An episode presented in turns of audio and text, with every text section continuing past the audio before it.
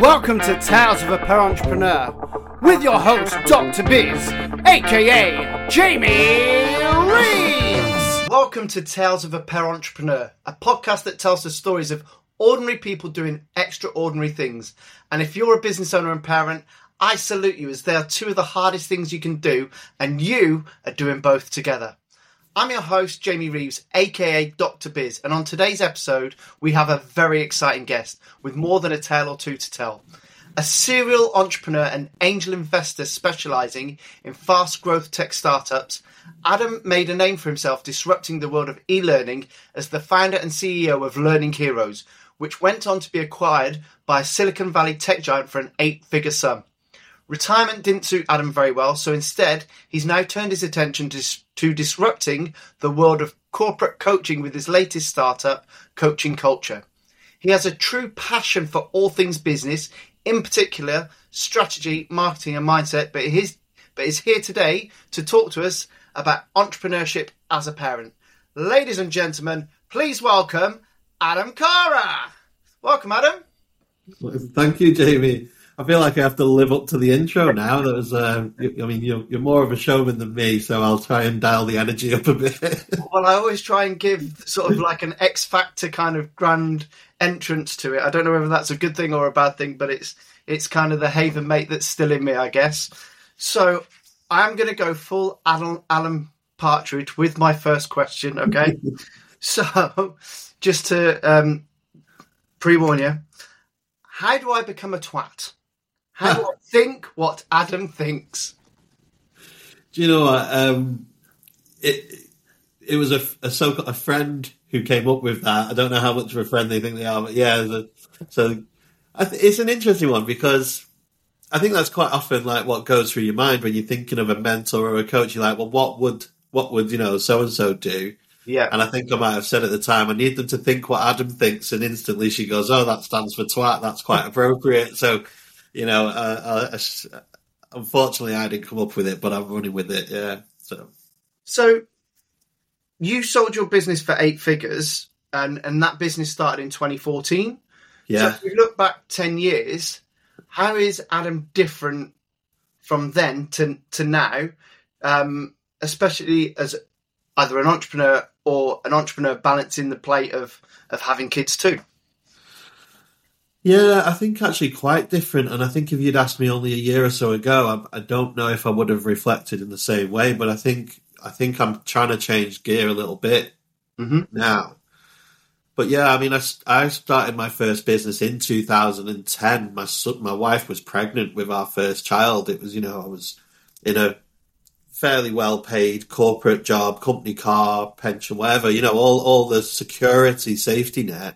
Yeah. I wasn't loving it. Quite stressful and quite, you know, uh, I was living out of a suitcase in Luton, traveling two, three hours every week just to get down. Was, you know, it wasn't ideal. And I said to her, I wanted to start a training company. And obviously, like most people's normal reaction, the fear of risk and loss. And, you know, everybody who starts, you know, starting a business is risky and you lose all your money and all the rest of it. But I think I had the self belief and the, you know, the, the willing to to try, and if it failed, I've lost a few months' income. I'll go get a job. It didn't feel that risky to me. Yeah, but I think with a kid on the way, um, you know, obviously for for my wife in that time, feeling like wanting security and whatnot, it was probably it was difficult conversation. It was difficult expectations to manage, but you know, I'm kind of like that. I've, I've i probably headstrong and push on and do it anyway. Yeah. Um, so starting that business then with the drive to make it work, replace your income being the first goal of most people leaving employment to set up a business. Yeah. Yeah, it's funny because I before coming on this podcast, I talked to her and I was like, you know, arguably I've got better work life balance since starting my own business rather than when I had a job and I was traveling or I was working long hours or whatnot. And she says, Adam, you were taking sales calls while I was in labour. You know, like, uh, so, so it was interesting to get her perspective actually of kind of like the challenges of being a parent and what it was like at the time. And, um, trying to get that first house and difficult getting a mortgage as a self-employed person, and yeah. obviously that's kind of part of that journey as a family and wanting a bigger, bigger, you know, another kid coming in and wanting a bigger house. holidays, managing to take time off, and all those things. So I, I, I think my perspective is, well, I put the business first, and I just kind of like did whatever. I think her perspective is probably that maybe there was more sacrifices made. Um, so in those early years, were you working quite a lot of hours then? Were you kind of doing the 80, 90 hours a week to, to get the business up and running? No, and I don't know why. I think like I kind of one of the first things like when I set up my business, one of the first highest principles that I wanted was work life balance because I don't think I had it in employment. That was yeah, that's probably the, the the opposite way around for me compared to a lot of people who go into business and they're having to do all the hours. Yeah. I kind of I think I had clear boundaries. I think I more or less did a nine five Monday to Friday, which you know a lot of weekend. I'd, I'd probably fill a few weekends just if I had the time. I'd do some uh, admin stuff, but I kind of put those boundaries in place, and I think that's what forced me to think of ways of you know of, of, scaling or ways of delegating ways of outsourcing or automating and just being obsessed with you know, I'm not going to compromise on the hours because, like, I could do 80 hours. Why not 90? Why not 100? You know, there's got to be a line somewhere. Uh, so I pretty much drew that line. And then after that, then there's always, there's just always an infinite amount of stuff to do. So you have to at some point have a, a way of saying, well, you know, that's, that's, that's the limit. Yeah. If I want to do more, I've got to get more creative than just thinking I'll just work harder. Like I, it breaks my heart when people say things like I have to work harder. I'm very much a work smarter type person, but probably still work quite hard. But it's never. There's more work to do. You can't just. It's not sustainable to dig deep every week, is it? So, no. you know, that's been that's been kind of the mindset that's probably led me to look at creating scalable business. Really. Well, that's one of my my goals is always to be one of the hardest working lazy bastards you could ever meet. uh, th- that I, I, want that written on my tombstone. I think um, because that way, then I've got to develop myself and develop the people around me to be able to do that. To be able to to build the kind of company that I want and to be able to do the kind of things that I want to do with my family. So when I looked at your your current company, it says the role of a manager, in short, is to become a coach.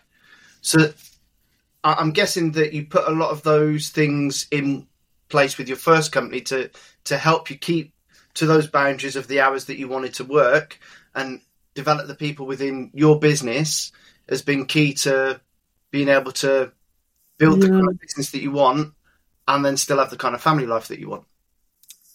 There's definitely elements of that. There's definitely kind of a bit of practice what we preach and like, you know, I I think I am I'm a good mentor in terms of sharing actual advice, and then also can be a good coach where it's trying to bring out the best in people and kind of let allowing them the space to push their comfort zone and maybe fail and learn and develop. But the, the business I'm currently in is mainly because of a bigger, wider trend in organisations that they are realizing that a modern generation of worker they expect to be treated differently. You know, the days of old industrial where it's like just tell them what to do and they'll do it. Young, younger generations coming to the workplace have been parented in a different way, educated in a different way, and they expect to be managed in a different way. So we're sort of helping managers change their approach. So, you know, our customers are typically bigger organizations. It's not necessarily business owners and talking to them about how to do it, but it, it would apply. Of course, it would apply. Yeah. But typically we're working with companies who it's mid managers who they've just not got a clue on uh, how to, how to manage a modern generation, really. And do you think that's because of this, the educational system that they come, came through is very different to the educational system that, that is today? Because one of my complaints about the educational system really is that we're teaching our kids to be, almost be like Google, um, just to kind of remember remember everything, and not enough is done to kind of help with their mindset and and be creative. Um, yeah. Being a singer, of creativity is really really important to me, and my other kind of big value is sport. And yeah. in both of those arenas, creativity is king. Um, and I think that we don't teach enough of that from an early age to to help people on their journey through life. Yeah, incredibly. You know, I think I grew up with that generation of you must get good grades to go to a good college, to go to a good uni, to get a good job, to buy a house that you're never in, and go on holiday where you're actually happy for two weeks of the year and miserable for the rest of it. Yeah. Um, so I think daring to dream that there could be a different way, like you know, start a business, try and have financial freedom, try and live life on different terms uh, uh, was always the goal. And I think going through that journey of trying to escape that like mentality that you're just on the rat race, I think has made me look at education very differently. So I probably would have said to my kids, yes, you should try hard and get good grades. Whereas now I'm like, I don't really care what your grades are, as long as you're enjoying it, you're happy, as long as you're building character skills, absolutely creativity, but you know, resilience and the ability to believe in themselves and if they you know follow their interests and and, and communicate and collaborate and all of those things that actually realizing in business what matters more is things like emotional intelligence and you know coping with failure and setbacks all of those things and i do feel exactly the same that school just has not caught up you know if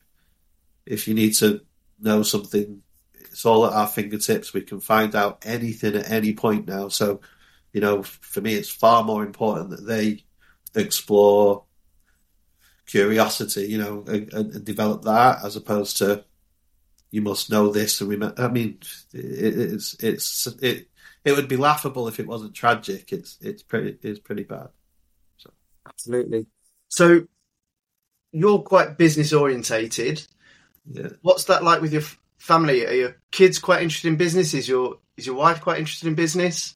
Oh, it's a brilliant question. My wife, no, like she's polar opposite. She wanted to be a primary school teacher from being a kid. Yeah, achieved that, became a teacher. So it blows my mind that there's some people out there who have a job where they get paid no matter on what the business performance is. You know, like if it, it just blows my mind. I've lived and died by the sales we make. You know, like we we eat what we kill. Yeah. Whereas you know she's just it's just a non no commercial bone in her body. You know, so to then have somebody like me who our life depends on the performance of the business, and I'm you know can we go on holiday this year? Well, hang on, I need to wait and see if that gets paid, or you know all that sort of stuff is quite a challenge for her. But I think uh, with the kids, it's a really interesting one because I think a lot of my entrepreneurial drive came from as a young kid, feeling like I didn't have a lot and, and, and wanting, like I said, wanting to have financial freedom, wanting to be able to afford things or, or just, just, but, but my kids won't have that. My kids are obviously now the kind of a lot of benefits of the business being successful and they probably won't grow up with the same feeling of lack that drove me to want to achieve. Yeah.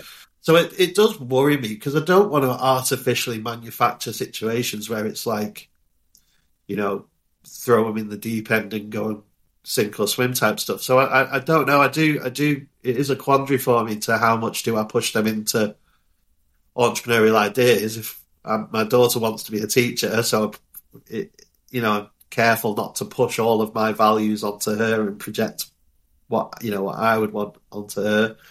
And my son, typical teenage. He's, he's just turned thirteen, so he's just early early stages of teenage. Typical, just wants to sit on his Xbox. I don't, I don't, I want to say lazy in terms, of, you know, trying to get him to help me put the Christmas decks away was impossible. You know, like that sort of thing. But like you said before, I think lazy is a virtue. I think if you, you know, lazy person will always find a quicker way of doing something because, you know, the, the uh, not necessarily wanting to put the effort in. So, you know, I'm, I'm kind of like just carefully allowing them to develop themselves and just like small bits of influence. But I'm I'm definitely not trying to like shape them into being a mini me, and I don't know if that's right or wrong, but it's it's on my mind a lot.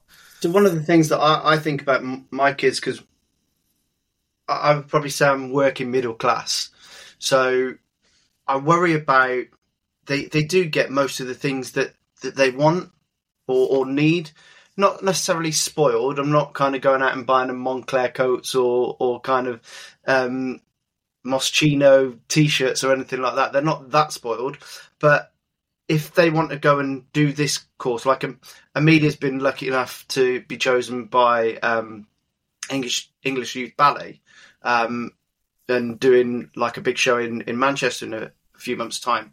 Um, but that comes at a cost. But we're always able to kind of go, yeah, if you want to do that, as long as you put the work and effort in, you can do that.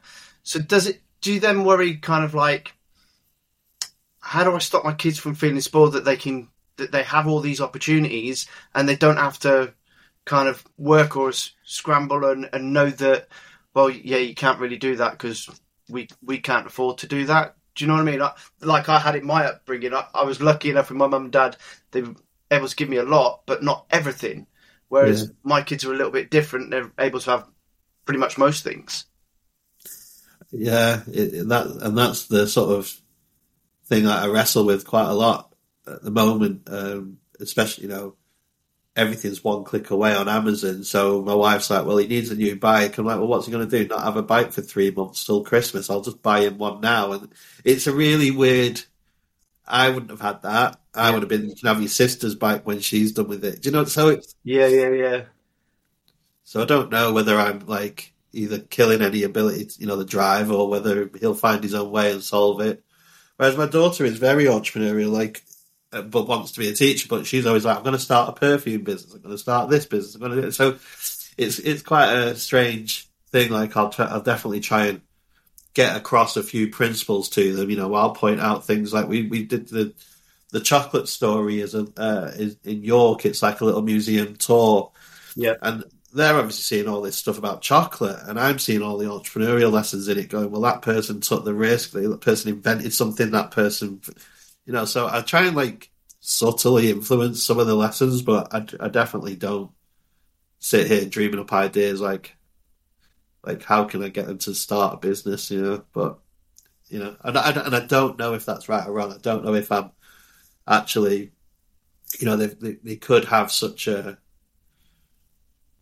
you know, having somebody people will pay me thousands of pounds to mentor them on business, and I could I could mentor them for free, and I don't know whether I'm denying them a service that they'll one day wish I had done, or whether actually they're just whatever they're just kids. They want to get on with their life, don't they? Yeah, and it's difficult as a parent as well because they will only listen to you so much before yeah. they start switching off because your dad and dad's yeah. like this again. So it's it's yeah. Well, I've accidentally become the manager of my kids' football team. I sort of sleepwalked into it. I offered to help put some cones out one day, and then after that, I end up somehow running the team and whatnot. And um, yeah, he, he, he doesn't take my advice the way the other players would. You know, he's definitely a. a How do you find that relationship then as a, a coach to to a player? Because that's I, I've been lucky enough to avoid that really um, over over the years. Yeah. Um, but it's always something that in, you can see it sometimes. Some kids really treat their dad as a coach when they're at, yeah. in football, and, and some are like, "Dad, will you just do one. Yeah, yeah, it's interesting because you know, I think my experience through career, like, I don't think I was ever that interested in coaching per se, but like being involved in the world of employee development. So it, my my first getting into training was health and safety and environmental. It was all very technical. It wasn't people development. Yeah. So I've, I've migrated into the idea of people development, doing all my own self development. You know, the amount of books I've read on, you know, mindset and whatnot, just to be able to be a more, more effective entrepreneur. You know, be be achieve my goals. You go through all that self development. So I think it helps me that I know how to technically say to you know, like I'm not telling him what to do. I'm asking him, seeing if he can come up with the solutions, and then giving him a bit of feedback and whatever so I think I'm doing textbook good coaching and textbook good parenting, but he'll still act out. So I think sometimes I'll say to him afterwards, like, you know, I'm, I'm we're on the same side. I'm trying to help, and yeah, you know, trying to help him be a bit more aware. And I think that that's, you know, it doesn't always go to plan, of course, but I think like that idea that really good parenting is coaching, you know, and, and allowing them to develop and grow on their own, not trying to trying to shape them yourself. So I think I think I find it okay. Um, I, I think I took him off in the last minute of the cup final. Um, put an extra penalty taker on, and he wasn't happy about that. but yeah, um, other than that, you know, it's not too bad. Not too bad. So how do you think your childhood influenced you as an entrepreneur? Then, do you think there are certain things that happened when yeah. you're a kid that, when you look back, are like, yeah, that I can see why I took this path now. Yeah, I think so. I think as I've got older, it's been on my mind a lot more because, I mean, my dad's actually Indian and he came to this country when he was like 15, 16. Um, my mum's Irish. I think she came to this country when she was 12. So I think this idea of kind of there is a bit of an immigrant mentality that, like, it, there's quite a lot of new opportunity. You've come to this country for opportunity and you can do a lot more. And I think I was raised my, my mum and dad split when I was two, and I think my mum, so my mum kind of biggest influence on me growing up, and she very much was, you can do whatever you want, um, which is quite. I don't think she was like that with my sisters. Yeah, interestingly. So I think you know my mum gave me a lot of self belief, and she would kind of ask me often, would you know, would you want to do that? Would you want to do this? So I think I had, I think growing up, I very much had this idea of I can do whatever I put my mind to, and a lot of self belief. Uh, and I think that's kind of like what entrepreneurship is, really. You know, you've heard of like Dunning Kruger, where it's like you're too stupid to know you're stupid, and you think you can do something, but you kind of can't. Yeah. I think entrepreneurship is like you you're too stupid to know you can't do it, but actually you're capable enough to kind of pretty much follow through and do, do all right. Yeah, I think if if if if I knew what was involved, I don't think I would have started. But because you've got this blind spot, you're like, yeah, I can do that, and then actually you you learn and grow to catch up with where your your belief was. You know that that's kind of the. I think I was given a lot of self belief, and I'm actually very good at starting stuff. I think I'm very good at, you know, that kind of what people might sort of think of like those ADHD type traits where it's kind of like a new shiny object and jump on that, jump on this, you know, like all that stuff that entrepreneurs are quite giddy about. I think like of a lot of that, and then uh, yeah, so I, I, do think about my upbringing and think that it's played a huge part. Like I said before as well, feeling often like I didn't have the things I wanted, and what you know, making a promise to myself as a kid that I will never be in this situation again. I will go and earn more money. Yeah. So there's a lot, a lot of stuff there that if I, if I cared to have a therapist, they'd probably unpick a lot of it. You know, like. Well, I think that's a, an important trait to have, though. Sometimes is being very stubborn and and almost being too stupid to quit, because yeah. we've all seen the meme of that that guy in the diamond mine that turns around and he was probably only a couple more hacks away from from getting to where he wanted to go. I think that's a, a really important trait to have is to be really stubborn um, and be too stupid to quit. I think it's yeah. it, it's something that you need as an entrepreneur. Completely. I mean, I I've achieved a lot of what I've achieved to prove other people wrong. People who didn't who doubted me and didn't believe in me, and I've got to a place where I was trying to live a bit more healthier in my mind, and I was like, well, actually, why don't I do it to prove myself right and do it for all these like good reasons? I just wasn't as motivated. Whereas if someone comes along and says like, "Oh, I don't think you will do that," then I'm pretty driven out of like say, out of some sheer stubbornness or some some need to prove to other people that I can and that I am more capable. So, yeah, again, growing up in quite a big family, like I've got four sisters. When you mix all my step siblings and everything, you know, it's quite a big family. So I think there's an element of uh, fighting, you know, for competition and whatnot. You know, being quite competitive and quite, uh, you know, you're allowed to kind of get away with doing a lot of stuff because there's a lot of kids to look after. You know, so I, I think there's a lot in that upbringing. Which again, it really plays on my mind about my kids. Like I, I'm not creating the same environment that created me, and is that good or bad? Uh, only time can tell with with, with that, yeah. I guess. But you you're giving them what you feel is what you need right well, what they need right now. Um, and yeah, I have some of the same same things that they're not going to have the same fights, the same battles, and is that going to make them kind of world ready when they're 18, yeah. 21, especially for some of the things that that my kids want to go into, like Amelia, having come from the world of entertainment, I know how vicious it can be and how much rejection you're going to get and how bitchy some of the people around you can be. And when you've done all those nice things for your kids and provided all those nice opportunities, are they then going to be hard enough to to deal with the realities of, of the world as it is? Yeah. But again, that's probably down to mindset. So you've done a lot over the years with with mindset. How how did you kind of realize that that was going to be one of the most important things you needed as you grow your business? I don't know why, but from a young age, like I think I remember being 16, 17 and thinking like, you know, mastery of your own thoughts is probably the secret to a happy life, you know, controlling your thoughts. And I probably wouldn't have, I wouldn't have known because I probably only really understood what Stoicism was as a concept around 2014, having read a Derren Brown book on happiness. And then I got into that, understanding that. But I think from before that, I was aware of the concepts of wanting to have a, you know, a stronger mindset, as it were. And I think just luckily enough in certain careers where they you know, go on a few courses or you do certain psychometric tests and you raise your awareness, you realize what your strengths are and what areas to work on. So, I, but it wasn't, it was a particular mentor. I think I was talking about something and he just said, like, until you get your head sorted, no amount of marketing knowledge, no amount of strategy and tactics is going to help until your headspace is sorted.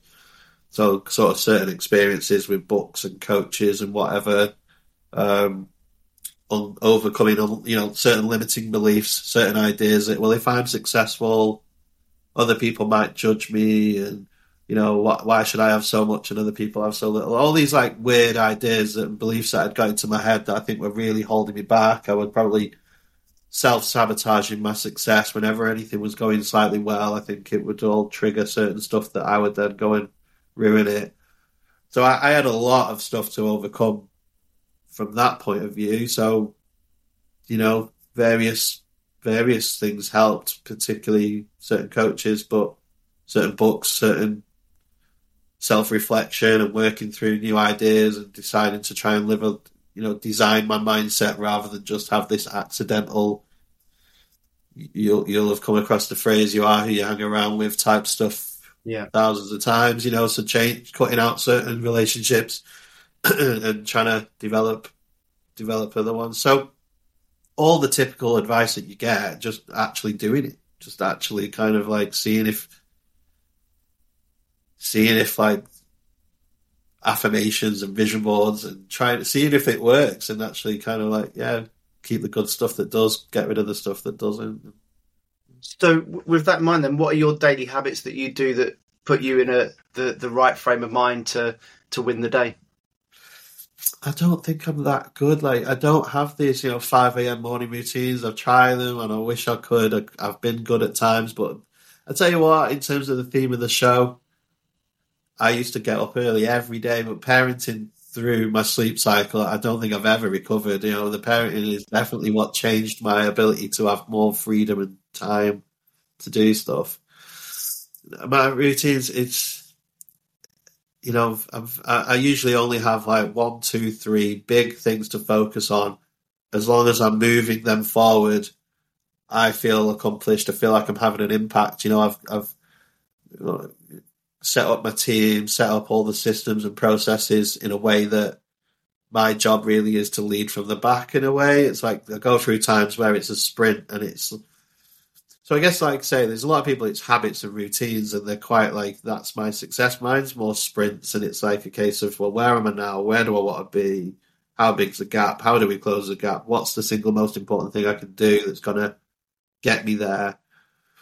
If ever there's anything that I could, that I have to repeat and do multiple times, I'll just delegate it or outsource it or something. So, so nearly everything in my life is a sprint, um, and, and going from A to B. So right right now I could tell you like the few biggest projects and that's kind of like what I'm working on. But but routines I get bored so easily. If I if I can't stick to diets, I don't stick to exercise routines. So eh, that that's the challenge. It's like how do you if you if you're somebody who has that mindset of getting bored too easily, and distracted and whatnot, like how do you hack that so that it becomes a superpower rather than a, a weakness? And I've had to invent my job so that actually I am always working on new stuff. I am always able to be creative and think of ideas, but I've learned over the years to be focused that if I'm having new ideas, if some, you know, I'd love to go and start a pizza restaurant next week. I'd love to go and, you know, start a retreat for, i have got all these ideas, but if they're not within my business, so I, I, I try and keep it that everything's within this one focus, but I'm able to have new ideas and be creative but within the same lane, which is a lesson I learned. I think I started about 10 different businesses and you know, it, it, it, was obviously a problem like learning that I have to focus and sometimes it will feel like a job and I have to dig deep and do the hard work. But yeah, yeah, keeping focused is, that's a learned skill for me. It's absolutely not natural. Show and he said exactly the same thing um, about how he now has to focus on just one thing because yeah. otherwise his mind's going here, there, and everywhere. Um, and it's important, I think, as well to kind of like say that we've got all these trends about getting up at 5 a.m. and cold water therapy and doing this and doing that. You're right, you have to hack it to kind of take a little bit of this and a little bit of that and do what's right for you. Because um, I can never get up at, if I get up at 5 a.m. for a couple of days in a row, that means for the next few days, my week's done because I've used all my energy getting up at 5 a.m. and having a massive kind of sprint through the week. Whereas if I wait a little bit and go with what my body clock, clock likes, yeah. then I can go at a harder pace through the, the rest of the week then. I, I just I could do it, but I would be it would be boring. I don't think I'd be happier. I think I might be a little bit more productive, but what do you do when one Friday night you want to go out with your friends and you end up coming home late? And then it's just, it's, I just don't find it sociable to just become a monk and just, you know, religiously do all these routines. So, you know, more power to you if it works. But for me, like we were saying before about uh, the you know a lazy person and find a better way. I'm like these are my boundaries. I can work these hours. If I can't fit it in that, I need to find a better way of doing it, and that's what forces you to take that leap into playing your first person, and then you, you know, you sign the lease on the bigger office, and you think, "Well, I need to now recruit more." And you, I'm not necessarily. I don't think I actually wanted to be an employer, and I wanted the pressure of like having to finance a business and the pressure of having to deal with customers. I didn't want that. I wanted to be rich. I wanted money. You know that that. So so all of these things are kind of like, oh god, I've got to. I've got to now learn how to do that and take that leap of faith to, oh, we're going to launch international now, or we're going to sign this partnership. You know, all these big things going through the sale of a business or writing the investment checks. You know, they've that, has been scary. Um, but I didn't. I don't want to do that. I don't want the stress and the pressure of it. I just want the result. So let's come back to your values then of going back to when you were a kid and feeling that you wanted a little bit more, and you as an adult then didn't want to ever have that kind of feeling. So your values of how you want you and your family to live has then yeah. driven those business decisions that you've made. Yeah, hundred percent. You know, at the start you asked me how have I changed in the last ten years, and I think that I said if you'd asked me a few months ago, I'd probably say not not as much. Whereas now, I kind of think I am trying to ask myself: Do I need to be as ambitious, as driven, taking such risks? Do I need to keep pushing? Probably not. It probably is okay for me to actually value stability and security, which are things that just I, I just don't really care. My wife, they're high up on her values list. I yeah. ignore them, trample all over them all the time, and say my values are ambition and drive and achievement and status and all of those things.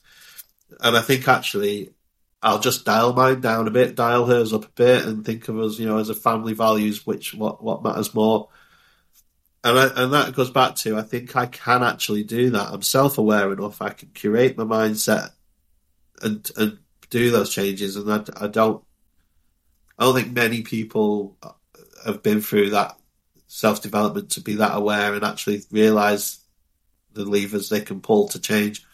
Yeah. You know, you change your mindset, changes your behaviors, and that changes your results, and then you can decide. You know, is that enriching your life? Are you happier or not? So I, I, definitely have made the decision in the last few months to change a few things, be a bit less stressed about work. Um, uh, and yeah, that kind of goes back to what you said before. Have I changed? Yeah, I think I think re- more recently I'm making different decisions based on a different set of values. And has that made you happier? And has that made you a better parent?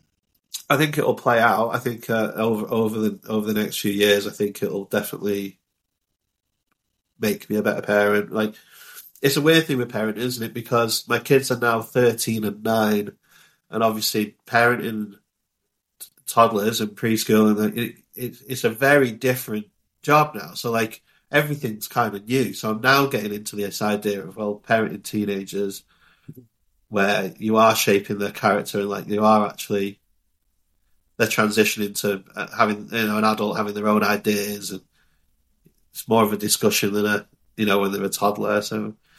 13 is such a difficult age. My kids are 15, 11, and 7. And Jack's a great kid, but at 13 it was really difficult because they are massively in the middle. They are still very childlike, but they're really wanting to be an adult now. Yeah. And, and that conversation that you have with them when they're 13, it's it's such a kind of they battle you a lot more because of all the hormones and everything else that, that's yeah. going on inside their head. Um, it's it's a it's a tough conversation. Yeah, they go to high school, they start being given a bit more independence, and then all of a sudden, you know, they bring that home and think that they know best. And we've been there, obviously, when we were teenagers. But you know, these modern challenges to deal with, like mobile phones, certain social media stuff, certain groups, certain, you know, they live in a different environment. You know, when I was a kid, if I spent too much time on my Nintendo, it would be like, well, this is bad for you because you just do the same thing over and over. Whereas when I listen to my kids, four or five of them coordinating a team and they're coming up with all these different ideas, I'm like, it's not that bad for him sat on his Xbox, communicating, collaborating, trying to achieve stuff. But then you, you, know, you worry about screen times, you worry about certain cyberbullying effects. So, you know, you'll hear certain stuff, and it's like a whole different. Am I that irrelevant parent that I thought my parent? Like, you don't understand me. Yeah. So it's it's a it's a different era, and I guess that'll always be the case every new generation. But but the, the, the I think you asked the question of you know will it make me a better parent? It's just so interesting to think that being a parent of young children and being being there, showing that they know that they're loved and they know that you know you you're helping them grow up. Um, I, f- I find that they don't need me so much. Obviously, they'll happily go and sit in their room on a, on an iPad or they'll go and do their own thing. I'm realizing like, okay, I'm ready now, I'm available, and they don't really want me. I'm like, oh, I'll go and start another business then because I've got more time than I thought. So it's a very parenting is not a fixed thing, is it? It evolves through their age. Yeah, to- totally. Uh, um, Amelia's the same. We've just converted the loft into her room, um, and she'll just spend all all her time up there, on call with her friends and playing Fortnite and stuff. And the, my role as a parent sometimes is just going up every so often, going, "Yeah, okay," having a quick hug, and and then leaving them be on their way. Um, yeah. you, you think, well, should I be doing more activities with them? um, rather than just taking them to, to dance classes or just taking them to football and stuff. So when, when you were selling the business, obviously that would have been quite an intense time. Yeah. So I'm interested to know how you how you kind of coped with all the pressures that that, that comes with because there'll be a lot of people that listen to the podcast that maybe in the future would like to sell their business and exit their business. Yeah. Um, but how do you juggle that with being a parent?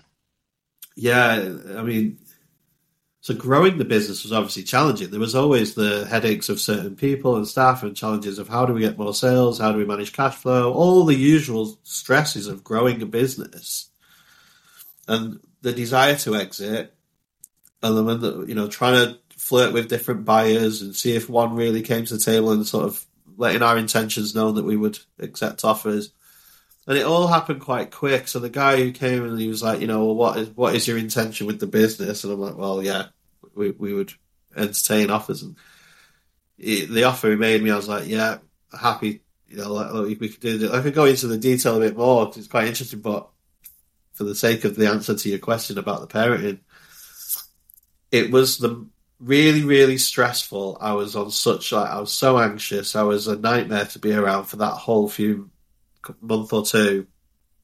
And I did come home from work, said to my wife, "I'm just going to go and sit in the other room, keep the kids away from me," type thing. Just like I'd just go and sit in a dark room on my own. And it wasn't because it was difficult; it was because it meant so much to me. It it was life changing deal that was like so material and so binary. Like if it didn't happen, yeah, there'd be another deal at some point. But I, I was just so desperate for that deal to happen that I was just an absolute nervous wreck for the whole period. So it, it was challenging, and I wasn't wasn't a bad parent, but I wasn't the greatest parent. I was just like just just so focused on that single most important thing had to happen, and then you know obviously everything it affords the family afterwards.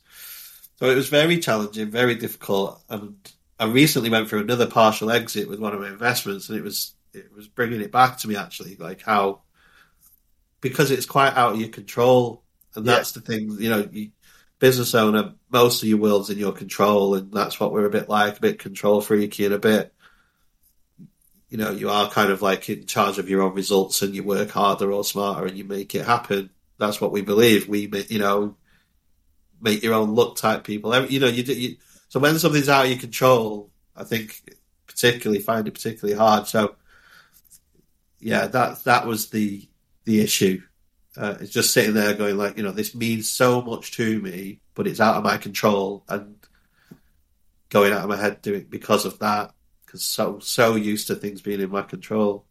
So did you do something after that then to kind of play catch up? I guess where you withdrew yourself mm. from the family and then kind of put a little yeah. focus on on them. Yeah, we went on a few nice holidays, and they're some of our best memories. You know, absolutely made up for it in that sense, and it was it's uh, forever since then. You know, we've been able to have a bigger house and all the all the nice stuff that comes with that. But yeah, it wasn't. It wasn't. It, it was in some way like an anticlimax. I felt like everybody would be like, "Okay, great, let's go and travel the world," but everyone was just like, "Crack on, another day, another school run, put the bins out." And it felt very flat to me, as like you know, I guess lots of entrepreneurs might tell that story. Sold the business and it wasn't all it was cracked up to be. Yeah. Like, don't get me wrong, it was life changing, but equally at the same time, I was like, well, I'm 34. What am I going to do? I can't just start a veg patch and chill out. Um, so I ended up, yeah, quite quickly getting back into a business because I realised like the family still didn't need me. They were still going to go to school, and I still had time to do stuff. So yeah, it's kind of, kind of weird thinking I'm doing all this for the family and then realizing quite often actually I'm doing it for me. Really, it's a lot of my own. I tell myself it's for the family, but in, re- in real terms, I don't know if it is. Is that why retirement was such a, a short period of time for you? Because yeah. your yeah. values are, are, as well as being a family man, you want to be a businessman and you want to kind of expand on your ambitions yeah. with that. Yeah, hundred percent. That, and and, this, and the other thing is because it'd be impossible for me to talk about my whole journey as being a parent and an entrepreneur without really giving the, the hugest amount of credit and shout out to my wife because you know she's the one who's been very much supportive and take care of absolutely over index on the sharing of the parent side of things you know obviously she's quite nature, nurturing and caring as a person anyway so for her to sort out a lot of the children's stuff allowed me to be a bit more focused on the business. So it's been a true partnership in that sense. I'm, I'm a typical blokey bloke, you know. I'm not necessarily the, you know, be the first one to to do all the parenting stuff. It's kind of like you know, I'll kind of like almost like I, I, for me, it's my my wife will lead on Christmas, and she's like, "We need to do all this," and I'll be thinking about January goals. So, and I think your wife and my wife are, are, pretty similar in a way because my wife's a nurse, so she's that yeah. sector worker. Um, so when it comes to Christmas, yeah, she's the one that's organising all the presents and doing all the, the Christmas shopping, and I'm I'm kind of led back thinking about the business and, and what we're going to be doing in the next year and, mm. and how we're going to plan plan that. So I, I totally get that. You know, I was like I say, I was talking to her and saying, "What's your perspective on like how relevant the parent thing is to my entrepreneurship and whatnot?" And she is saying how I never switch off. You know, on holidays, I'm always still thinking about business. I don't properly relax, or you know, obviously at Christmas, I'm I'm still always thinking about stuff. I can switch off. I don't want to. I'm quite happy to always be thinking about it. So for people who think that's sad, it's not sad. It's like no, you said. I think it's really important that you brought that up because as entrepreneurs, we do value business and we, we do value that that hunt, that chase.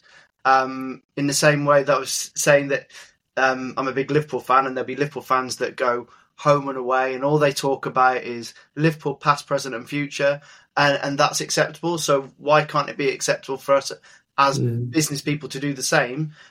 But we can still be great parents and, and still take care of our kids and our family and still have a few other interests. But business is kind of at the heart of what we, we love doing. I agree. I, I, I, I don't want to get into a whole are you born this way or is it nature nurture stuff, but like either way, it feels innate to me that like it, it, even if it was the world was organized differently and you didn't get paid for it, I would always be in this idea of business. Like I like solving problems, probably not clever enough to be an engineer or you know that sort of thing, but I like solving problems and I don't think I'd be a doctor where it's doing surgery and diagnosing illnesses and prescribing stuff. I like business problems. I like commercial problems. I like thinking to people, you know, customers, would they buy that? How could we get that to them? How could we make it? So I just feel like I'm naturally, that would be my profession, even if it was well paid or not. Like, as, as you said, you know, be it, be it football fans, be it like my, my wife's a natural born teacher. There's people who they couldn't think of doing anything else other than be a policeman or the army and growing up, I, I felt quite envious of people who had that clarity of what they wanted to do. Because I don't think I was as clear, but realizing, I guess, business is a profession, you know, that entrepreneurial, especially the investor side now, like it's quite a nice thing to be able to kind of be involved in it. Like somebody else is solving it and you're kind of enabling it and stuff. So it's, it's quite a nice, um, realizing that that is what I am interested in. I'm allowed, like you said, I'm allowed to be. I'm allowed to think and talk that way. I'm allowed if I want to watch TV, it'll be a film about a business story rather than a, you know, whatever a romance film. Yeah. Well, when it comes to books, it's either a business book or it's a sport autobiography for me. It's yeah. it's never anything fiction. It's it's and even on holiday that's the same. Um, yeah. And I, I, totally get it. the the Chris at Christmas we're going away this year because that gap in between Christmas and New Year, where there wasn't that much work to do, drove me absolutely up the wall. Yeah. To just sit and watch films and eat Quality Street just just ain't me. Yeah, no. Again, I struggle with that. Uh, it's you know, holidays. It does take me a few days to properly get into the holiday, and it's probably a day three or four where actually there's a moment where I realise I'm not thinking about work and stuff. It's like, oh, that's what a holiday is. but, um, but yeah, same. I, anything I would do would always be a, a, say a business book or something towards that. Cool. So I'm coming towards the end of the podcast now, so I've got a few quick fire questions to, to ask you. What are the key three behaviours you would like to install into people? Oh, I think I think clarity is so important, and if you if you're not clear, you can't get clear. Then get curious. You know, go explore stuff until you can. But clarity, like that, absolute vision of what you're actually aiming for, like self belief. I'll never. I lost my self belief once. Everything was going right. You know, I'll never, ever, ever lose my self belief ever again. It's so, so, so important that you keep that confidence and that you know if you think put your mind to something, you could learn about it, you could do it, you can achieve it. I guess I can tie into that clarity like the focus thing, which we talked about. So something else. I think emotional intelligence. It's it's an area where I think being able to understand what motivates other people, be it your customers, your staff, your family, you know, being able to realize empathy for other people and, and your own emotional regulation. And I think emotional intelligence is quite important. Like I say, the stoicism is um, useful to me. So what did I say? clarity of focus, sort of self belief, self belief, and, and emotional intelligence. Yeah, they're not a bad three. I don't know. Yeah, self belief. I think, especially f- for your kids, sometimes I, I, wish I could put it in a bottle of Prime and just go, there you go, drink that, yeah. um, because you can see it in some of the stuff that they do, and you can see it with your staff as well sometimes. Well, it's uh, all tied up in that like that resilience, that not not fearing failure, that ability to you know to overcome setbacks. So there, you know, you can't protect them from everything, and that's the thing that like it crosses my mind a lot. I'm gonna see her, you know, get the heart broken. I'm gonna see them sort of get rejected, and you can't, you know, you, when they're young, you kind of do protect them from everything. Whereas now they're going out into the world a little bit, you kind of realizing like they need to have that resilience factor taking it back to kids football, one of the things that, that I've seen seen quite a bit, Jack plays quite a, a reasonable high level of glass, grassroots. It's not quite academy level, but you see some of the kids there that are protected by their parents that won't let them go into academies and try out for academies because they don't want them to experience that failure if they get rejected because academies can be quite quite ruthless. Mm-hmm. Whereas I'm I'm the complete opposite. I'm like, get them in there. Let them. In. They're either going to sink or swim, but even if they sink, they're going to experience that failure, and it's going to make them better people.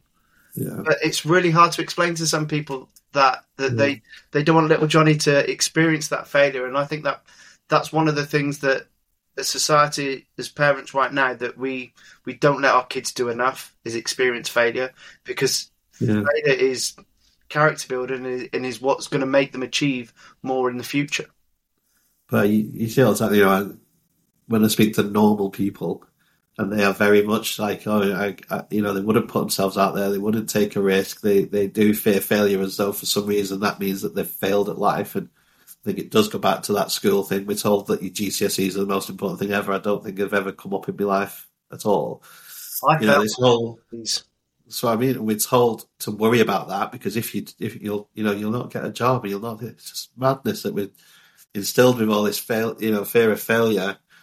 Um, and yeah, I think that's parents projecting it onto their children, and I think it's like you've got to be self aware to know that is that healthy, is that like serving you? If not, go work on it.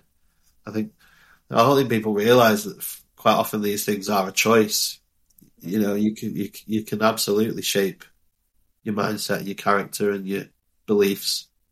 I've had so many failures along the way, from kind of failing my GCSEs to nearly losing my business. Um, and if I look back through my life, every time there was a failure within kind of like 18 months to two years, there was a success that came from that failure. Yeah, 100%. And, all of my personal growth has come through the tough times. Yeah. Not, not, none of it was when things were going well. It was when everything was falling apart and had to kind of like learn new things, dig deep. All of my personal growth came through the challenges. Yeah, hundred percent. So the next question is, what was the first record you ever bought? I think uh, I think I was straight in with an album. It might have been like REM, Automatic for the People, or uh, Red, uh, Red Hot Chili Peppers, Californication, something like that. Those are very cool answers. Very, yeah. very cool answers. Um, what's the most memorable place you've ever visited? I'm assuming it's somewhere like one of my trips to Italy. So I, I, love I love Italy for various reasons, not least the food. Most memorable. I don't know. I'm thinking right now. Like we did this pizza making course in Rome with the kids. It was a parent. It was a really good kids tour that we did where it was after the sale of business. We did a big holiday like you taught, you you were asking about before to make up for it. We did lots of kids trips to the Colosseum um, and kids activities, and one of them was the pizza making course. And I think that started me off on this whole like um, hobby that I've got now of getting into doing great pieces. So that's probably one of my better memories. One of my friends takes a piss out of me a lot because I bring it up too often. So I'll probably go with that. We've talked a lot about books throughout the podcast. Um, so, what are your top three books? I'll give you an answer to this, but I am absolutely passionate about learning things just in time. So, like, be aware of what your challenge is and then go find the right book. Don't just take a recommendation because I've said it, it helped me with my challenges 10 years ago. So, I think there's a few universally good books. I think Life in Half a Second is a must read for most people.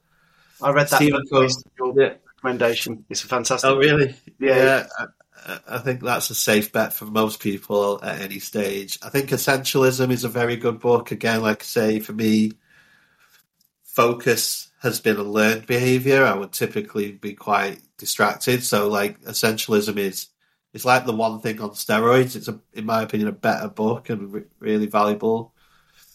I would, I think Stephen Covey Seven Habits, and it's a love hate book for a lot of people. It's a bit corporate It's a bit old management style, but the lessons in that are probably the single biggest change in my life. I never used to read books. I'd probably by age thirty, I think I'd read about five books in my life, and three of them were Roald Dahl books. You know, I just I never read. But I was in a in a in, I was on a development program that um, they, would mention Stephen Covey's Seven Habits, and I put on the feedback like, "Oh, I didn't, you didn't really go into it. You just mentioned it." And my boss's boss's boss read the feedback and bought me the book so when your boss's boss's boss buys you the book, you kind of got to read it. so, so that forced me to read it, and that was the first sort of toe dip into self development, reading books, and realizing that it absolutely changed my life. So I just got more into then reading more books. So I, I, I probably quote that most weeks, just all the time. Just you know, start with the end in mind, and um, first seek to be understood Uh, to understand before being understood. All of those lessons that massively play a part in my my, my leadership style, my parenting style. I think that's a, a good book. It's a tough read. I'd say it's worth getting through though. Yeah, I, have read it a couple of times. I haven't read it for a while, but I do remember it being a, a tough read. I think that's why the first time I read it or tried to read it, I gave up on it, and then went back a few years later and read it again because somebody else had mentioned about it um, and, and, got a bit more from it. So it's something I should probably well, pick up and read again. I'll tell you what's mind blowing about that book is, and it's perfect to mention it now on this podcast. You read it and you think it's a book about business and management, and it's not. It, I think it talks more about parenting and family. So it talks a lot about you know, identifying the different roles. And I think I read that book at the time of setting up my business and realizing that yes, I'm a you know wear the hat of being a parent and being a boss and being a this and that, and those different roles in life, and realizing, uh, you know, being values and principle centered instead of you know, and it talks a lot about you know listening and loving and uh, and being being a good father. So it's interesting you mentioned the the love bit in that because there I'm I'm sure he talks about love being not a verb yeah. um, in that book. And it gave me uh, an idea for a song title, which I then turned into "Love Ain't a Word" and, and released that on my second album. So it's, yeah. it's not many people that can say they use Stephen Covey as a as an influencer for writing a song. Perfect. Yeah, indeed. Yeah, unconditional love. And I think he talks about these challenges with parenting and trying to force his kid to be great and stuff and then realizing that was wrong. So you know, I think it's a must read, especially people who are interested in this podcast about parenting and entrepreneurship. I would say there's a lot of lessons in that book about the balance. So, Adam, where can people find you if they want to, to search you out on on the World Wide Web? I don't know if you if you if you want to be mildly entertained, you can find me on Facebook. But if you want to actually professionally reach out, I've nearly finished AdamKara.com. It's about ten years in the making. I think within a few weeks, I'll probably have there'll probably be something on that website finally. But I don't know. LinkedIn if you if you're desperate, but I don't know. Um, Adam, add me add me as a friend on Facebook probably. Adam, it's been a brilliant conversation. Thank you very much for giving up your time today. Really appreciate it. Ladies and gentlemen, please give it up for Mr. Adam Kara. No, thank you very much. It's been a pleasure.